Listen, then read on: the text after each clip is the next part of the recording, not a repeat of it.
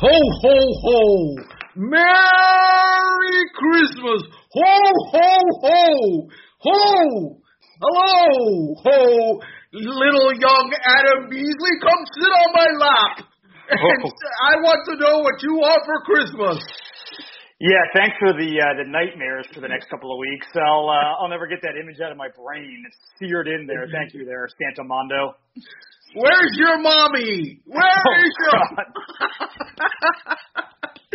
Yeah, so this is the Dolphins in Depth podcast, and I am uh, Santa Mondo and star of show Adam Beasley, also known as Little Little Adam. Uh,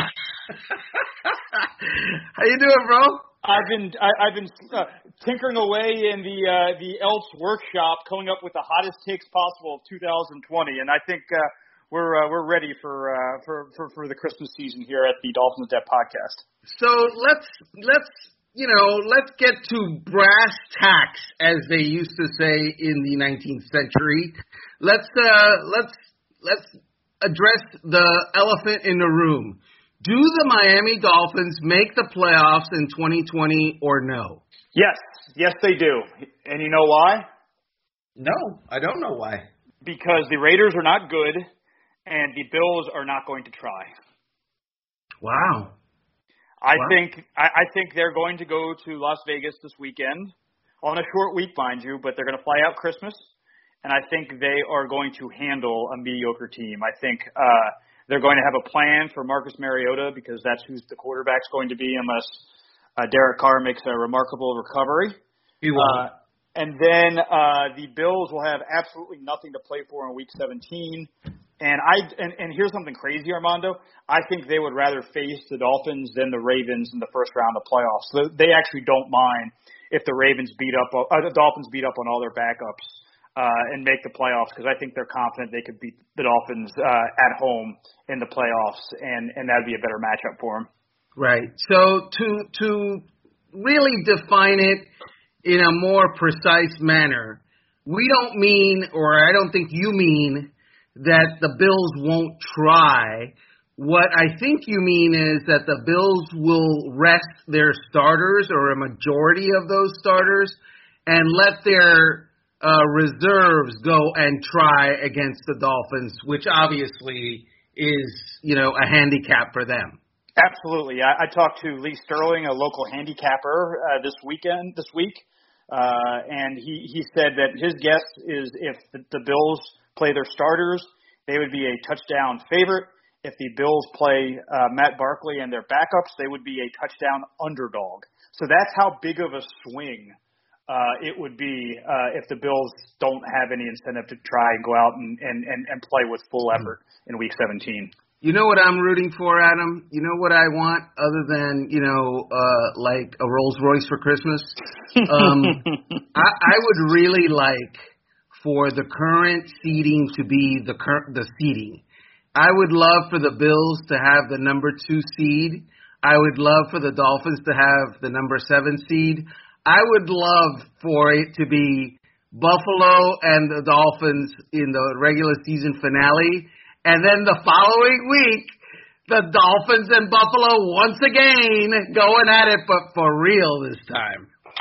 Do you think they would spend a week in Western New York? Absolutely 100% no way. Why not, Armando? Not happening.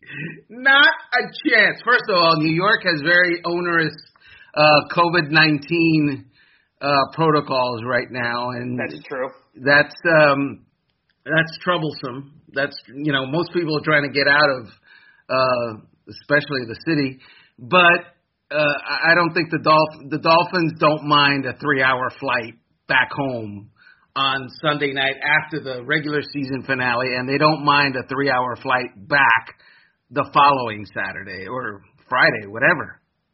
So here's the scenario: the Dolphins, if they win their last two games, and most anyone who listens to this podcast is informed enough as a fan that knows this already, but in case you don't, the Dolphins win their last two games. There is nothing the Ravens can do to prevent them from reaching the playoffs, and they would be at worst the seven seed, possibly the six if the Colts fall apart. That's unlikely.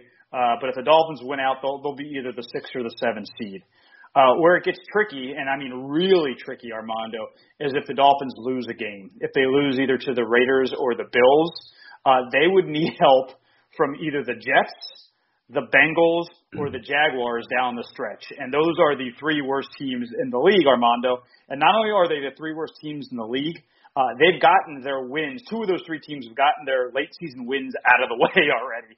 Uh, the Jets won uh, in, in in amazing fashion uh, against the Rams. And uh, last night, the, uh, the the Bengals look like a real football team, and the Steelers, who are currently the three seed, do not. Uh, so you'd be asking a lot for the Dolphins to get in at 10 and 6, which is crazy because this is the first year ever we've got 14 teams in the playoffs. Usually 10 wins is good with six, you know, with 12 teams, so six in each conference. It probably 10 probably won't be good enough this year with with seven from the AFC, which is you know, pretty remarkable, but it just kind of is in, you know, very on brand for the Dolphins' luck of the last 20 years. I always defer to you because you are indeed star of the show, Adam Beasley. But I would appreciate if, for the sake of the rest of this podcast, you would refer to me as Santamondo. Oh, I'm sorry. Yeah, not not Armando. I am San, Santamondo. If you don't do that, every single time I'm going to speak the rest of the podcast in my lame fake Santa voice. So get you're warned. Can I, you can, are on notice. Can I get just a sample of that one more time before? Oh, oh, oh, oh, oh, The Miami Dolphins going to the Raiders. The wind is a raider or whatever that was. what was it? Uh, you remember oh, yeah, that NFL yes, yes. NFL films thing? Uh, the pirate is a raider. it's like it was John Facenda. That was the the most awesome thing ever. The autumn wind. The autumn wind. That's right. You're absolutely correct. Maybe we can get our crack production staff to throw in some autumn wind. Uh, you know. Uh, sound in the middle of this whole thing. Otherwise, oh, we're not we're not paying the rights for that. Are you kidding me? no, we're not. Uh, uh, okay, eh, never mind. Sorry, sorry.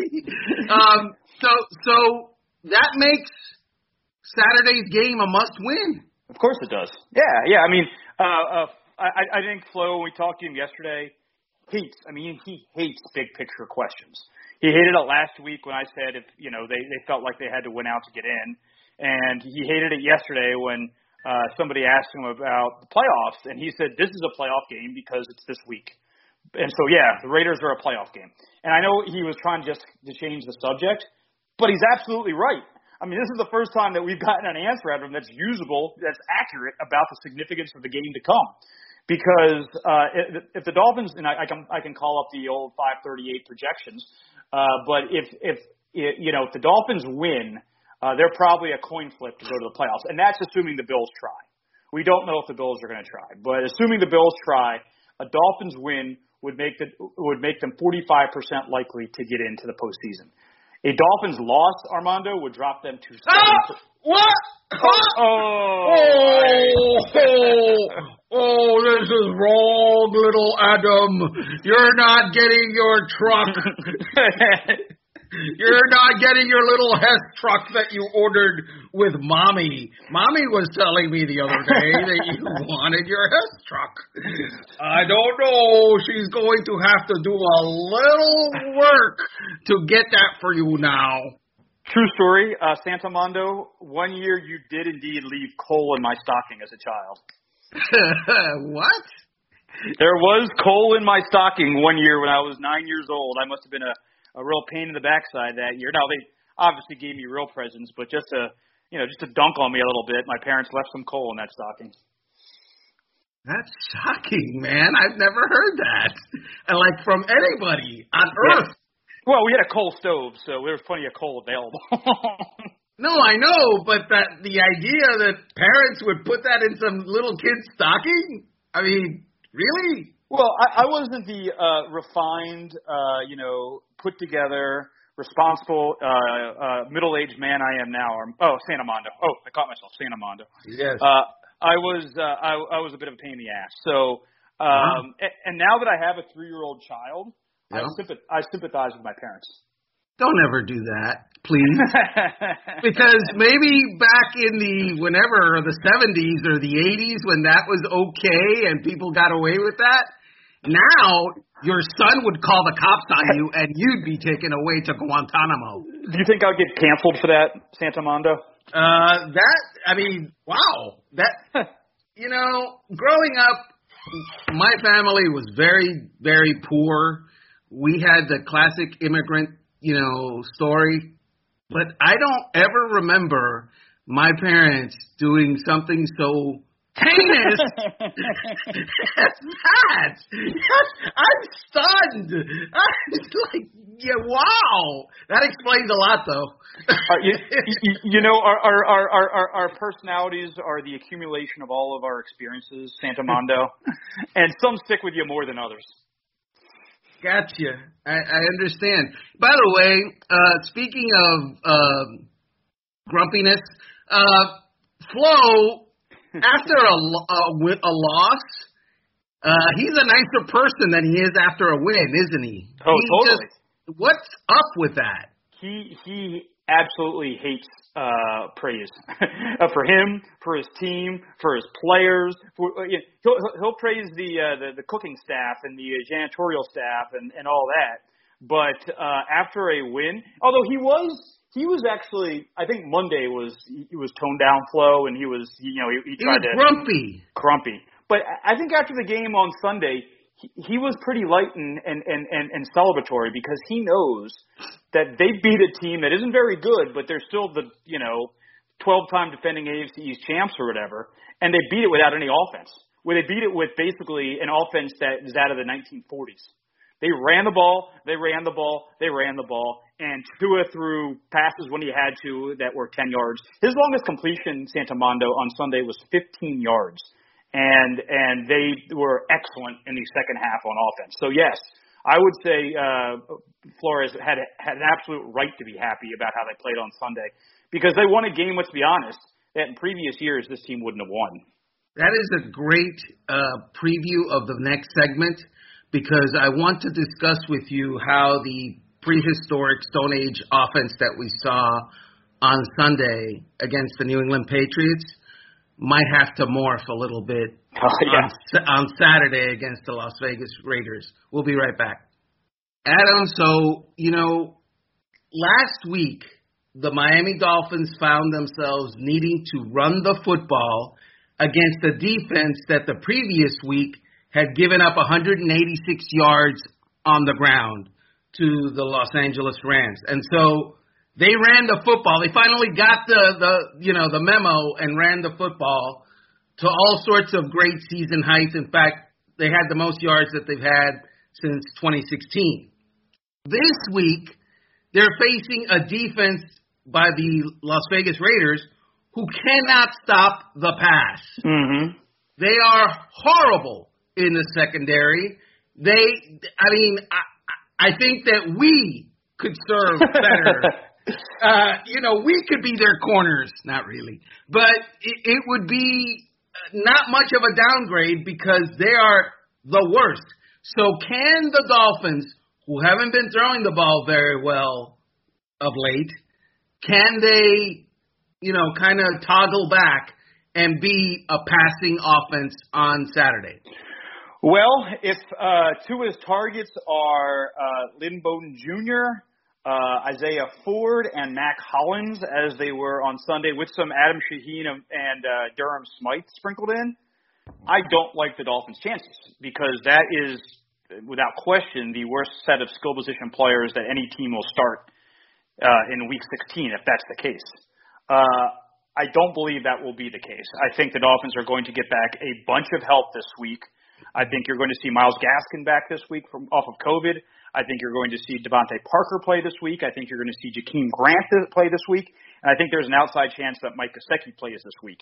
If all of those guys are back, they are going to light that Raiders defense up. I also think that Ereck Flowers uh, has a chance mm-hmm. of playing this week, which is important because, you know, Kindley is fine, but he's not the starting left guard. It's Ereck Flowers. Oh, and Kindley and Kindley's all banged up right now too. Right. Right, exactly. So, although he would have to move back to right guard, no? Mm-hmm. Correct. Yeah, no, they would prefer to have him at right guard, which is kind of wild because I I, I asked uh, Chan Gailey about this today. They had so much success last week with, particularly down the stretch, with, but with Kindley and then Deiter at left guard and uh, Jesse Davis at right guard, and then the two rookies at tackles. Uh, you would think that if they stumbled across something that's allowed them to run the ball at a level that was not dreamt of in the previous 13 weeks, maybe they stick with that. But it doesn't sound like they're going to. No, I don't. I don't think so. And I think we were um, we were heartened by the fact that Michael Deiter came out and didn't soil himself. it, it, it was good that he, you know, he's the backup center, and I guess now he's the, you know, the third string guard, and which is not saying a lot for a former third round pick from a year ago. But how did he play? Oh, I, I think he played well. Again, it was only the fourth quarter, but when they needed to run, run and run and run to to have the go ahead touchdown and run and run and run to end the game, uh, they they they weren't afraid to run behind him, and I think that's really encouraging. And um, you know, pass pro, they we didn't really. It's crazy because Tua threw what 26 passes, but I don't think they were really passes. I think the vast majority of them were glorified handoffs. So we, we've talked about this how they they just don't stretch the field anymore. Uh, they don't throw the ball deep. Santamondo, uh, uh, if you were to guess what the longest completion of Tua Tagovailoa's career is, what would be your guess? 19 yards. Yeah, it's it's a little better than that. It's 35, but it's not a ton better. And and I think that one of the they, he's done it twice, and I think one of them was a catch and run. So right. yeah, so they don't throw the ball deep, and that's the next step for him. It, you know, there's there's a lot of things that that he does well, but they cannot be they cannot be an offense that has to be in third down all the time. They have to they have to win so much on first and second down and move the and get chunk plays uh, that they're not relying on on their third down offense. Um, I, don't know if we're going to see that this year. I don't know if we're going to see that next progression from Tua this year. But in the off season, if he's going to be a fully formed quarterback in his second season, uh, he needs to be able to throw the ball deep. Well, yes, he also needs guys that would be able to get open deep. so uh, I haven't seen a whole ton of separation from the even when they're healthy. This this receiving corps. I mean, I, let me just say this, Adam, just fair and and transparent as I can be. I'm over the 50-50 ball. You know, uh, I'm, I'm over that. Uh, 50-50 balls means you have as much chance of failure as success. That shouldn't be your go-to move in the passing game. So I need receivers on my offense, which I'm going to give myself for Christmas in April, uh, that can get open, get separation, and have enough speed to get downfield. I'm not going to say it's Devonta Smith. I'm not going to say it's uh, was it Ja'Marr Chase, one of those guys, or Lamar Chase, whatever his name is, Chase from LSU. But it better be one of those guys because I, I mean we're we're we're playing tiddlywinks, and the game is not tiddlywinks in in the NFL. It's you know, it's you got to come to the game with a bazooka to win, and the Dolphins bring a pop gun. I think you're absolutely right. They need to add two speed receivers in the off season. They had hoped throughout the course of the year that uh, you know a guy like Antonio Callaway might be able to develop into that, and his esteemed time as a Miami Dolphin ended after three games and two catches. He was cut on Monday. Um, so that wasn't the answer. Uh, Jakeem Grant is a great change of play, pace guy. You know, run the run the jet sweeps and uh, kick kick you know kick return guy, and he's got a value for this team for sure. But he is not you, you know he's not Devonta Smith. He's just not. So they're going to need to go and address that this off season. I will say this, Armando. They're they're they're called 50-50 balls, but with with DeVante Parker and Mike Gesicki, they're more like 70-30 balls because those guys are really good at going up and getting it. Um, I don't think Tua throws those passes very well. I think that the, the part of the reason the offense has taken a step back is the pieces don't fit. I think the pieces of DeVante Parker and Mike Gesicki and and all that fit very well with Ryan Fitzpatrick. I don't think those pieces fit particularly well with Tua Tagovailoa, and I think it's part of the reason we've seen them be less explosive on offense since Tua's taken over. Well, Tua himself has said, "I need to see them open before I throw it," and so that tells you his mindset. And you know, by definition, a 50-50 ball is you're not open. Correct. you, right? I mean, the, the the defensive back is right there. The the wide receiver is right there. There's an equal chance of one is the other to make a play, and you have to trust as the quarterback, and you have to place uh, the ball a certain place. Can I say this? And I, it's going to sound counterintuitive. Tua has elite accuracy. For a 50-50 ball, you almost have to be a little inaccurate because if you put it right in the gut, if you put it right on his chest, it's more it's just as likely if not more likely that it will get knocked down as caught. To complete a 50-50 ball with a six five or six six tight end or a 6'5 uh, wide receiver, you have to be either high or high or higher, right? You have to like throw it where it, normally you don't want to be throwing it to give them a chance to reach and outreach the defensive back. And and Fitzpatrick is great at being inaccurate like that sometimes. Tua is accurate, and so it's counterintuitive for him to do that. I, I think you make an excellent point, Santamondo. I, I also think there's been a lot of conversation over the last month or two that Allen Robinson might be an option for the Dolphins. Oh but, man! But but do you but do you know what? He is not that guy. He is not that explosive guy. He is DeVante Parker. He's a guy who's probably slower. Actually, he ran a four six uh, at the combine. It's not molasses slow, but it's not fast for a wide receiver. And he is a big body, go and get the the football kind of guy. I, I don't know if that would be a great fit if they already have DeVante Parker on the roster. The difference between um, him and DeVante Parker is he's he's more physical. I'm, mm-hmm. I'm, we're just being transparent. He's more physical, and so while he can't separate because of great speed or amazing moves, he separates because he out physicals the defensive back in that he pushes some of them down. yeah, he's got that in his repertoire in that he has the Michael Irvin toolkit of creating separation where it's illegal, but it's okay because you do it in a certain way that the officials don't call it. And he is he does that like better than just about anyone that is playing right now, and it, it reminds me of Michael Irvin. And uh, DeVante's not like that.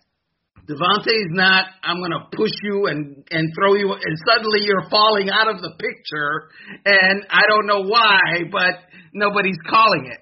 Uh, that you know, that's that's I think the big difference.